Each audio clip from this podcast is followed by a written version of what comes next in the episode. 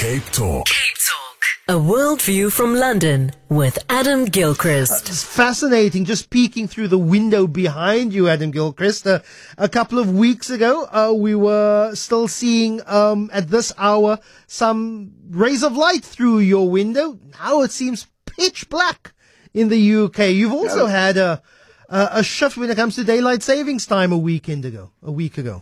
That's it. Yes. So technically speaking, it's earlier for me. I know it's not for you, so, but it, it's earlier for me, and it's blooming dark now, and it's not quite winter, but it's a chilly start to the day. We're now we're now starting the day at seven eight degrees. Well, I know. Can you yeah. comprehend seven eight degrees? No, no, not really. But I appreciate you, You do up a little bit earlier for us. But let's start in Nepal. A devastating earthquake. Um, about 150 people have died, but it's also left thousands homeless.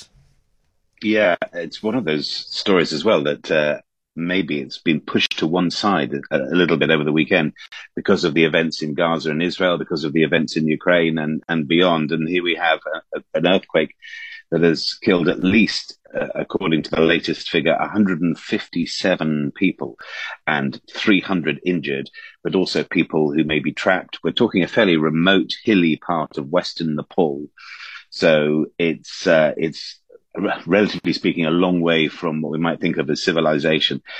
Also, on top of those figures, thousands of people have been spending the night sleeping rough. And, you know, I'm talking about seven or eight degrees, you know, already in Nepal, uh, overnight into the mornings, it's considerably colder than that. We're at freezing kind of temperatures. Uh, people lost their homes. Their homes are unsafe. And this is the other legacy thing about an earthquake, of course, which I, I, I guess we all know, but perhaps sometimes forget, is what it does down the road. So in a remote hilly part of Nepal, the roads and paths and tracks are already quite dangerous, quite tricky, made now doubly so because are they safe? Uh, could there be landslips as a result of this? So all sorts of question marks for these poor people. And yes, it's not the first time we've talked about an earthquake in Nepal either. Uh, let's stay in Asia, where um, we'll talk about the, the death, the murder of a of a DJ. In fact, it's another radio presenter who's being killed in the Philippines. Yeah, it it's sort of death by publicity in a way because this is the fourth broadcaster or journalist, sometimes the same, who have been shot dead. Uh, and this particular instance, a guy called Juan Jumalon, but known locally in the Philippines as DJ Johnny Walker, but not the old style 1960s DJ Johnny Walker. He was live on air at the time, but he had sort of invited listeners to come and see him as well.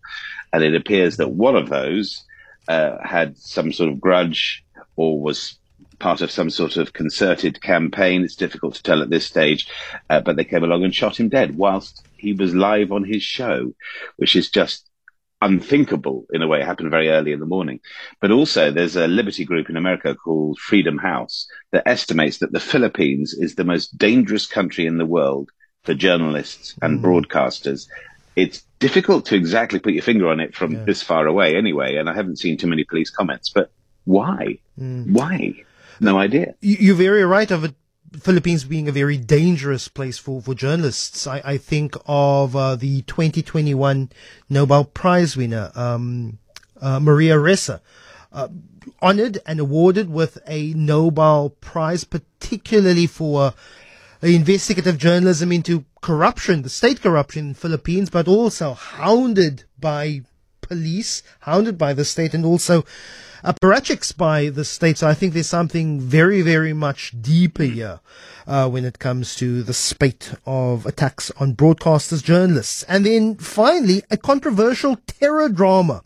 Disney is planning a story on London's 7-7 bombings.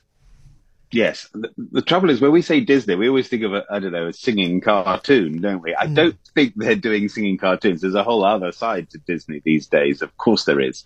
Uh, but they are making a drama. Essentially, actually, they're making a drama about a Brazilian electrician who was mistakenly identified as a terrorist hmm. suspect. This happened after the 7th was in 2005 and was shot dead hmm. by police in London. It's an absolute travesty and all sorts of things have happened as a result of that. But it was the idea of a country on heightened alert. But what people have particularly objected to in advance of anyone ever seeing any of this is that Disney has recreated some of the scenes of the July the 7th bombings of 2005 52 people were killed, remember, plus the four bombers. Uh, and so they recreated some of these scenes with the bus being torn apart and, and, and bomb explosions in the London Underground. And for instance, one of the victims of those bombings, he survived it, but having lost his legs and an eye and his spleen, Daniel Biddle, he says Disney is disgraceful for mocking the outrage in their TV show. Uh, he's laid into them. One or two others have as well. They've joined him in condemning the recreation of it.